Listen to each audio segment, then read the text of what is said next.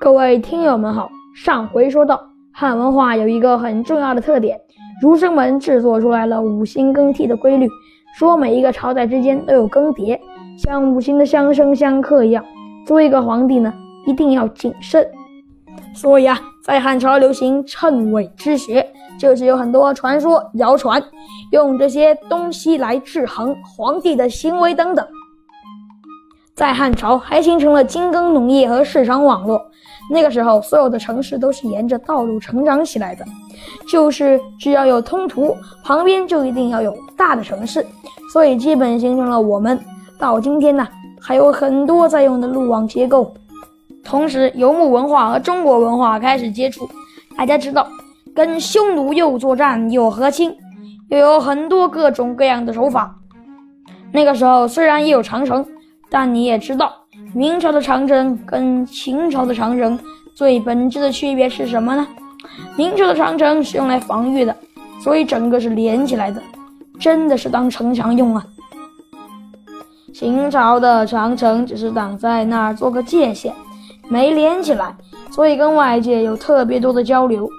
而且在那时候啊，丝绸之路开始逐渐活跃起来了。汉朝的时候。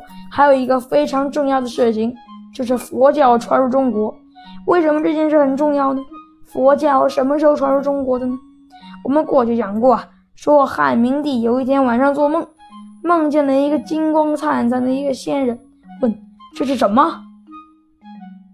旁边人告诉他说，听说是西方那边有佛教，有可能是佛教的仙人。汉明帝说，那咱们去迎接一下。结果一赢啊，赢到了涅摩腾的竺法兰，在今天的白马寺，在洛阳，啊，白马驮经把佛经传到了中国。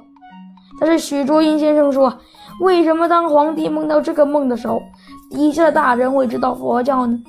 这就证明，在汉明帝之前呢，佛教就已经传到中国了。而佛教传到中国有多大的意义，你知道吗？就是因为中国人过去都是崇拜祖先的，祭祀的都是自己的祖先，所以孔子讲：“非其鬼而祭之，谄也。”就是说啊，如果你跑到别人家祖先那儿去烧香，谄媚。每一个人都祭自己家的鬼，都祭自己家的鬼，最大的问题是无法形成一个普世性的宗教。就咱们所有人不信一样的，你信你家的，我信我家的，没法形成普世性的宗教。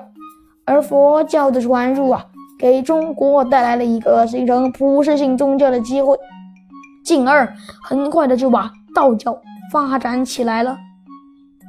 道教的发展跟民间的太平道和天师道有着很大的关系，就像陈胜吴广起义。像刘邦起义的时候，他都需要一个天的感应，斩了白蛇或者是什么的，就是呢，他总需要有一些迷信的东西在这边。而这个里边呢，他们借鉴了特别多佛教的结构和故事传说的体系，所以佛教启发了整个中国道教的发展。这个是在汉朝的时候发生的。跟他所对应的罗马帝国在欧洲统治，这个叫做中国的中国。我们中国已经形成了，大概在公元前三世纪到二世纪的时候，这段时间被称作中国的中国。那么二世纪到十世纪，我们叫做东亚的中国，这是为什么呢？因为呀，从秦汉逐渐过渡到了隋唐，这中间呢。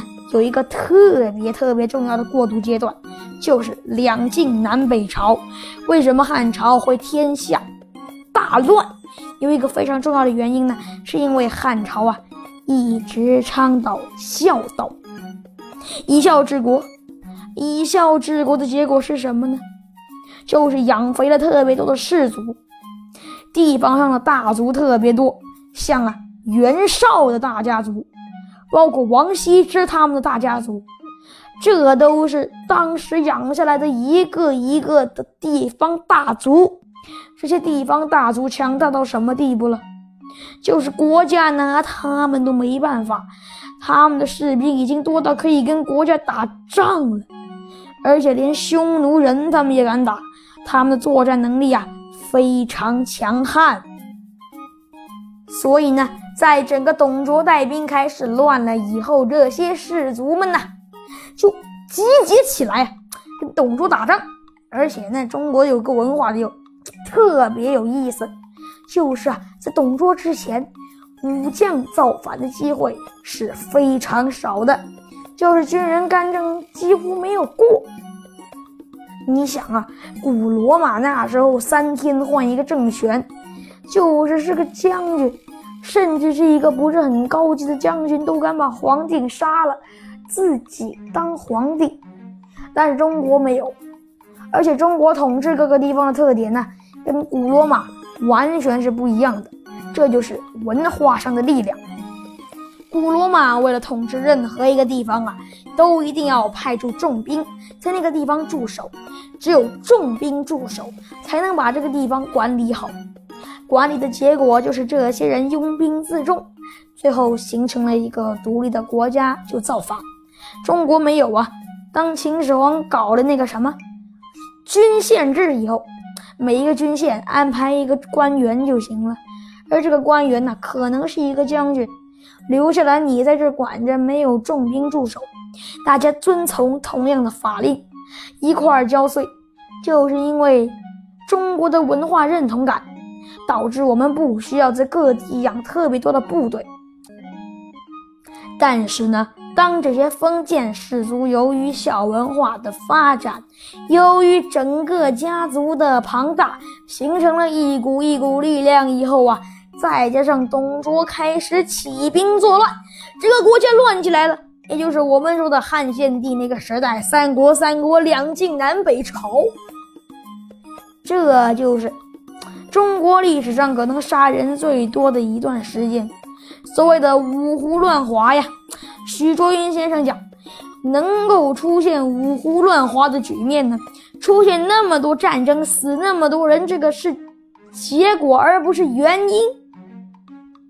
不是因为外族侵入，所以中国乱，而是因为中国先乱了，所以外族才侵入。这一段时间里边呢，隋唐帝国开始崛起，就是呢，隋朝和唐朝开始建立。隋唐帝国的建立所带来的最重要的一件事情，就是中国人成了东亚的霸主，叫做天可汗。像日本、朝鲜这样的地方，就是我们的册封国了。册封国呢就稍微远一点，离得更近的是呢，用的是叫做羁縻州府的制度。羁縻州府就是这个地方，我们派一个官员在这管着，然后你们形成一个自治区，这个时候就归我们唐朝管了，这属于唐朝的附庸国。再远一点的关系，像日本和朝鲜这样的叫做册封体系，接受我们的册封也要纳贡。所以那时候啊，整个东亚这边的国家全都是以唐朝为核心的，而唐朝本身特别兼容并包，各个国家的人都可以在长安做官。那个时候是非常开放的一种风气啊，人口、交通都得到了大幅的增长，茶、糖、酒、瓷器、纸都在那时候成为了整个丝绸之路上最受欢迎的货物和产品。南人和北人的交流，就是中国人不断的被胡化，然后胡人不断的被汉化，所以逐渐的形成了一个崭新的国家的文化。而且天文、数学、医药在隋唐时期都得到了大幅的发展，整个中国的文化是一个博兴的过程。所以这个时候所对应世界上的国家就是阿拉伯帝国吧。阿拉伯帝国呢，在整个中东地区不断的扩张，而且跟唐朝人曾经打过一仗，在一本名字叫做《丝绸之路》的书本上讲到过，这场战斗最后是伊斯兰帝国取得了小小的胜利，但是胜利后不久又退了回去，因为鞭长莫及嘛。但整个伊斯兰和唐朝的这个小规模的战斗，启发了安禄山，然后叛乱。安禄山和史思明的造反，给唐帝国敲响了一个丧钟。这部分时间大概在二世纪到十世纪，我们把它叫做东亚的中国。那么十世纪到十五世纪，我们可以被称为亚洲多元体系中国。为什么不直接叫亚洲的中国呢？因为这时候我们已经不是亚洲的霸主了，我们甚至不能够被称作为东亚的霸主。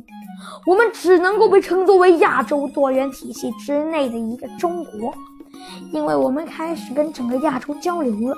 这是什么时候呢？就是宋和元这样的时期，在这个中国又有一段比较乱的时期了，叫做什么？叫做五代十国是吧？五代是什么呀？叫梁、唐、晋、汉、周。十国，哎，十个小国家，给大家普及一下啊。我相信很少人知道十国是什么，前蜀后蜀南吴南唐吴越闽楚南汉南平北汉这十个国家呢，有九个都是南方的国家，就等于是盘踞在江南地区的。